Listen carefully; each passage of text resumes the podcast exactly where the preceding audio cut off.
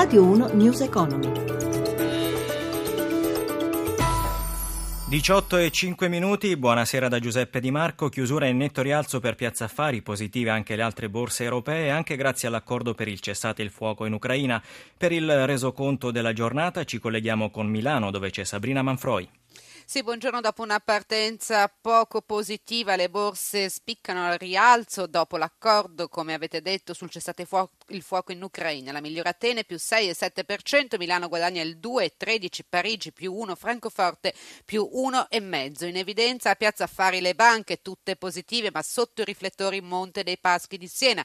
Il titolo che aveva iniziato la seduta in ribasso dopo i conti in forti perdite diffusi ieri è passato in positivo. Negli ultimi minuti è balzato del del 13% dopo la notizia che il Tesoro entrerà nel capitale. Incrementi pesanti anche per Buzz e Xor Intesa San Paolo, mentre lo spread ha chiuso pressoché stabile a 132 punti base dopo l'asta di BTP a 3, 5 e 15 anni. Rialzo anche l'euro sul dollaro a quota 1,14. Linea allo studio.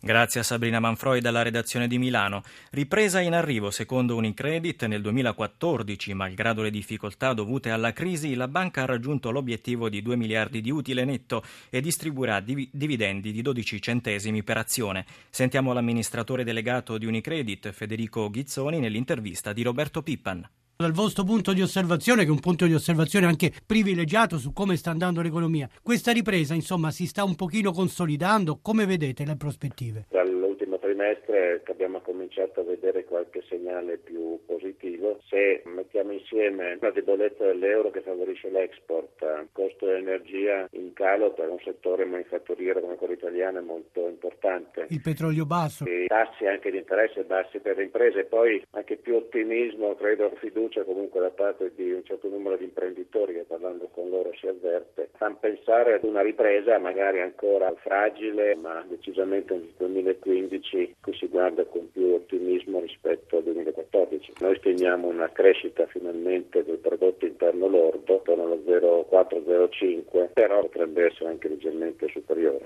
Voi però avete ancora molte sofferenze, 52 miliardi e ci sono dei crediti deteriorati molto rilevanti. I soldi che sta dando al sistema bancario la Banca Centrale Europea finiscono poi alle imprese? Per quanto ci riguarda abbiamo preso a fine settembre per la banca italiana 7 miliardi e 8 sono stati erogati interamente, più del 90% per credito a medio termine su imprese di medie dimensioni. Sono andati interamente a finanziare l'economia reale, le richieste comunque continuano ad aumentare. Come vede la situazione per quel che riguarda la Grecia? Siamo esposti in misura molto minima. La Grecia mi sembra che la voglia di dialogo ci sia. Penso che ambedue le parti alla fine debbano raggiungere un compromesso. Non penso che la Grecia comunque costituisca oggi un rischio particolarmente elevato per l'area euro come è stato tre anni fa, quindi mi auguro che sia raggiunto un accordo ma non penso che in caso di avvenga rivedremo eh, di nuovo crisi del debito sovrano che abbiamo visto nel 2011. L'area è molto più robusta, gestita meglio, c'è la banking union. È un problema difficile da risolvere ma gestibile. La CISL ha illustrato i contenuti di una proposta di riforma fiscale sulla quale il sindacato raccoglierà delle firme per presentare una legge delega di iniziativa popolare.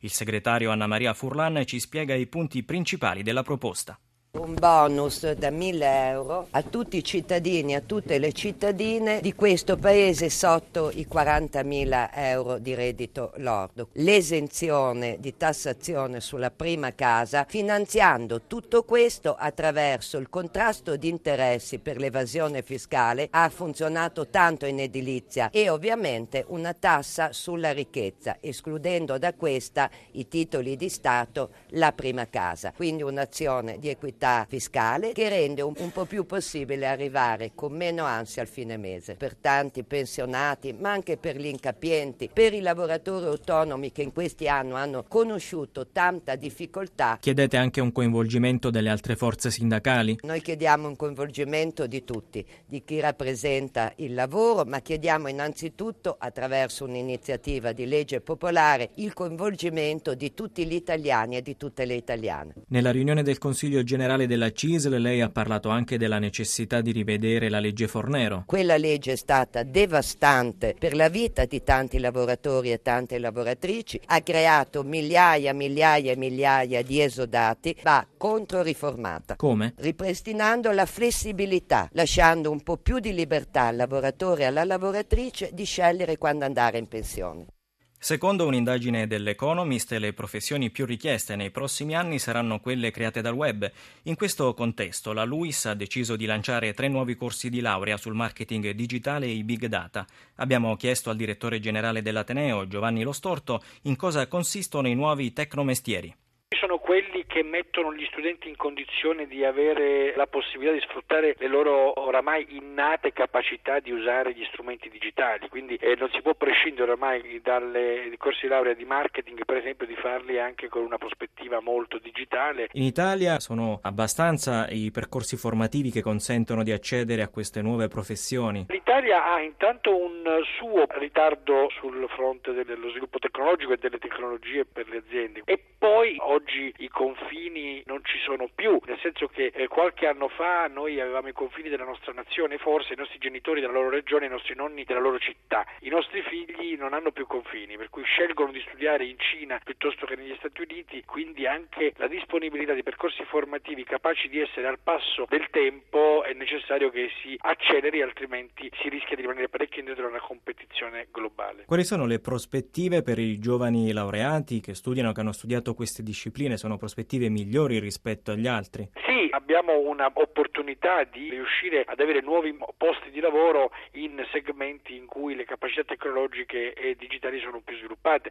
C'è una evidenza in questo, il fatto per esempio che lo scorso anno c'erano 40.000 posti di lavoro disponibili per laureati in economia che però non hanno trovato dall'altra parte un'offerta adeguata. Il motivo è che le università non sono pronte a formare anche il laureato in economia con le skill professionali di cui necessitano le imprese. News Economy torna domani alle 10.32 con Borsa e Mercati a cura di Roberto Pippan. Da Giuseppe Di Marco, buon proseguimento di ascolto con i programmi di Radio 1. Radio 1 News Economy.